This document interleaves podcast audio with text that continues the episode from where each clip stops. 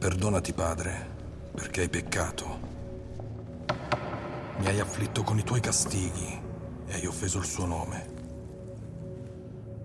Perdonati, Padre, perché hai peccato, hai ingannato il mio spirito e tradito il mio corpo. Perdonati, Padre, perché nessuno ti punirà per questo. In Italia si stima siano settecentocinquantamila le vittime di preti pedofili. Molti abusi sessuali sono gestiti in segreto dalla Chiesa e il prete è trasferito in un'altra parrocchia.